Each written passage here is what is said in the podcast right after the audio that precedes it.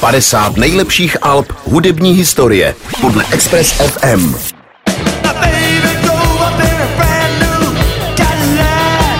Výlet za dalším pozoruhodným albem hudební historie začneme tradičním pohledem na pár zajímavých událostí roku, ve kterém vyšlo dnes roku 1979.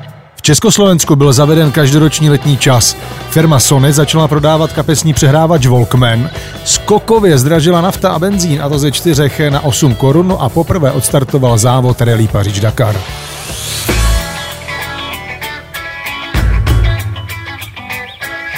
Pojďme ale za hudbou. Jen málo které hudební album historie dokázalo být revoluční jak z pohledu hudebního a zároveň politického poselství.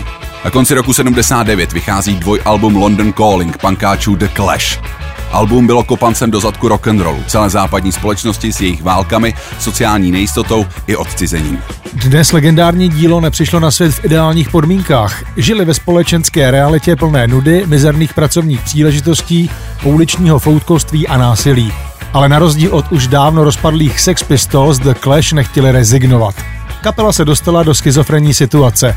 Podepsání pod velkou nahrávací společností, s níž je vázla dlouhodobá smlouva, byli ortodoxními fanoušky kritizováni za to, že se zaprodali. Navíc s nimi ukončil spolupráci dosavadní manažer a zároveň přišli o zkušebnu. Když se nakonec sešli v srpnu 79 v nahrávacím studiu, měli za sebou turné po USA, ze kterého si přivezli spoustu inspirace. A to zdaleka ne na striktně punkovou desku, ale na mix roku, jazzu, rockabilly, reggae nebo ska. A také především producenta, kterého si sami přes odpor firmy vybrali. Tím byl Guy Stevens, potížista, podivín, vizionář, ale také feťák a alkoholik. S bývalým producentem The Who to byla ovšem trefa do černého. Přes slovní a fyzické napadání členů kapely, nebo právě proto vznikla neuvěřitelně kompaktní energická, chyb se nevyhýbající nahrávka. Podle přiznání členů kapely právě Guy Stevensonovi patří velký podíl na tom, že se muzikanti při nahrávání semkli a album i po letech působí tak opravdovým, autentickým a živým dojmem.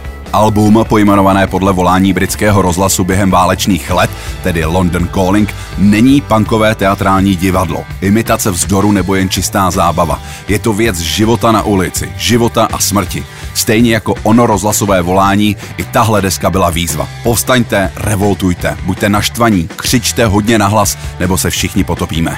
Směs, kterou muzikanti na desce namíchali, explodovala se vší parádou.